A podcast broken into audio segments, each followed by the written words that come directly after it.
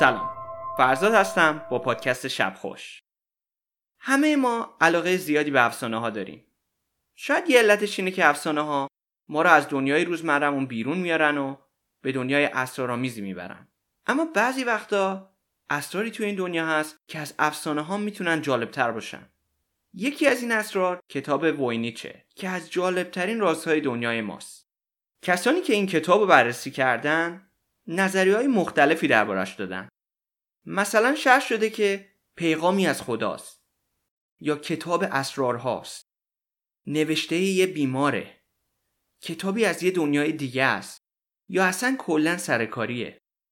کتاب وینیچ تقریبا 100 سال پیش مورد توجه عموم قرار گرفت و از اون موقع خیلی از قصه های افسانه ای آلبوم های موسیقی اسرار هنری و برنامه های تلویزیونی ازش الهام گرفتن. در نگاه اول وینیش یه کتاب نسبتا کوتاهه با 240 صفحه از جنس پوست گوساله اما وقتی یه نگاهی به صفحه ها میندازید می‌بینید که این کتاب با یه خط خیلی قشنگی نوشته شده و توش نقاشی خیلی عجیبی هست از آدما، گیاهان، حیوانات، ستاره ها و نقشه های ناشناس. این کتاب به 6 قسمت یا 6 فصل تقسیم میشه. گیاهشناسی، ستاره شناسی، علم حمام درمانی، کهکشان شناسی، داروشناسی و آشپزی. خب مسلما کسانی که کتاب آشپزی روز و منتظمی یا داستانهای ارباب حلقه ها یا لورد درینگز رو خوندن شاید بگن این کتاب چیز خاصی نداره. پس چرا معروفه؟ حتی از لحاظ قدمت این کتاب تنها 600 ساله که به وجود اومده. یعنی از خیلی از کتابهای دیگه جدیدتره. پس چرا اینقدر اسرارآمیزه علت اینکه این کتاب اینقدر معروف شده اینه که تا حالا هیچ کسی نتونسته این کتاب رو ترجمه کنه. استاده رمزگشایی تاریخدانا و حتی دنیای اینترنت سعی کردن این کتاب رو ترجمه کنن. اما تا امروز هیچ کس نتونسته حتی یک کلمش رو بفهمه. جالب اینه که زبونی که نوشته شده حتی شبیه هیچ زبون دیگه ای نیست که ما می‌شناسیم. و با اینکه نقاشی های آدمایی تو این کتاب مشخصا انسانن گیاه تو این کتاب به طور دقیق قابل شناسایی نیستن و به نظر میاد که تو دنیای ما وجود ندارن.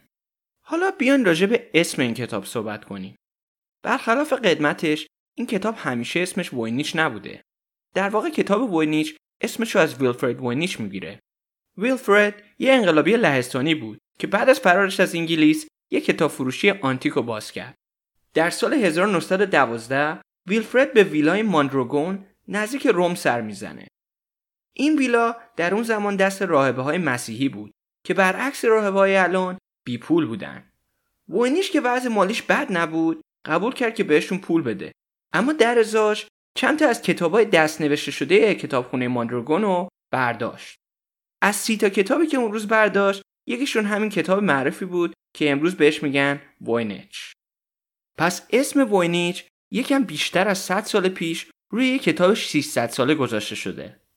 خب سوال پیش میاد که قبلش این کتاب کجا بوده اولین صاحب این کتابو که ما می‌شناسیم رودالف دوم پادشاه امپراتوری روم بود که در قرن 16 این کتاب رو در ازای دو کیلوگرم طلا خرید. باید گفت رودالف این کتاب تقریبا 200 سال بعد از زمانی که این کتاب نوشته شده بود خرید. یعنی ما از مبدع این کتاب هنوز کاملا بیخبریم. مدت زیادی نگذشت که رودالف عمرش داد به شما و این کتاب افتاد دست دکترش جیکوبوس تپنس. بعد از جیکوبوس کتاب رسید به جورج بارش که 20 سال سعی کرد این کتاب رو ترجمه کنه و موفق نشد. بعد از چندین دست به دست شدن این کتاب توی کتابخانه کالژیو رومانو واسه 200 سال خاک خورد تا اینکه بعد از جنگهایی که در ایتالیا اتفاق افتاد و برای حفظ کتابای ارزشمند این کتابو به ویلای ماندرگونی فرستادن از اونجایی که این کتاب خاک خوردن خیلی خوبی داشت 46 سال دیگه هم توی ماندراگونه موند تا وقتی که ووینیچ اومد و اونو برش داشت. خب اینم از تاریخ کتاب ووینیچ حالا اگه این کتاب رو گوگل کنید یا حتی یوتیوب کنید می‌بینید که خیلی ها گفتن که این کتاب رو فهمیدن و رمز و رازش رو تونستن رمزگشایی کنن. اما حقیقت اینه که اکثر کسایی که این ترجمه ها رو نگاه کردن بر این نظرن که هنوز ترجمه درستی برای این کتاب وجود نداره. یه نظریه دیگه اینه که کلمات این کتاب به تنهایی بیمعنی هن. و یک سری کد وجود داره که با استفاده از اونا میشه این کتاب خون اما هیچ مدرکی برای این نظریم هنوز نیست. خب تلاش برای ترجمه این کتاب تموم نشده و هنوز ادامه داره.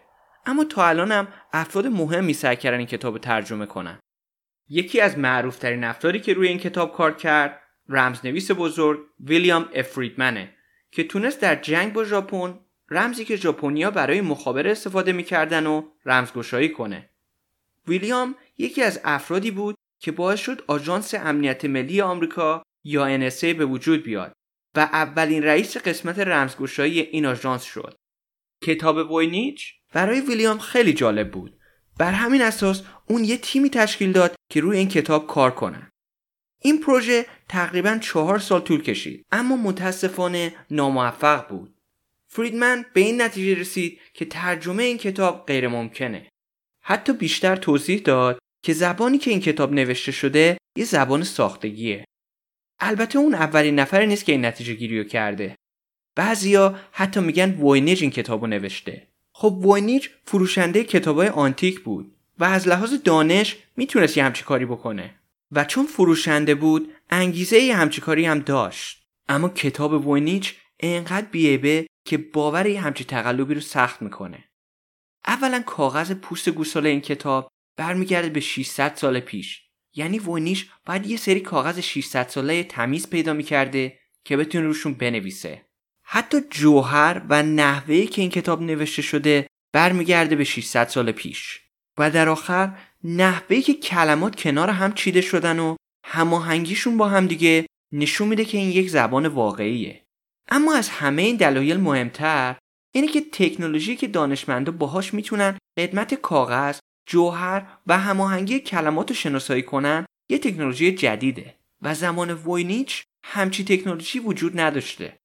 بر این اساس اگه واقعا ووینیچ می‌خواسته یه کتاب تقلبی درست کنه و یه زبان جدید از خودش بسازه دلیلی نداشت که انقدر تقلب دقیقی انجام بده.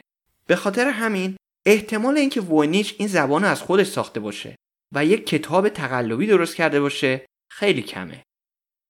حالا نظر شما چیه؟ آیا کتاب وینیش ساختگیه؟ یا این کتاب واقعا کتاب خدایانه؟ یا شاید هم مثلا یک کتاب از یه دنیای دیگه است. اگه شما می‌خواین این کتاب رو ترجمه کنی می‌تونیم بریم به کتابخونه باینیک در دانشگاه یل جایی که کتاب وینیچ امروز داره خاک می‌خوره. امیدوارم خوب و خوش باشید. و تا پادکست دیگه شب خوش.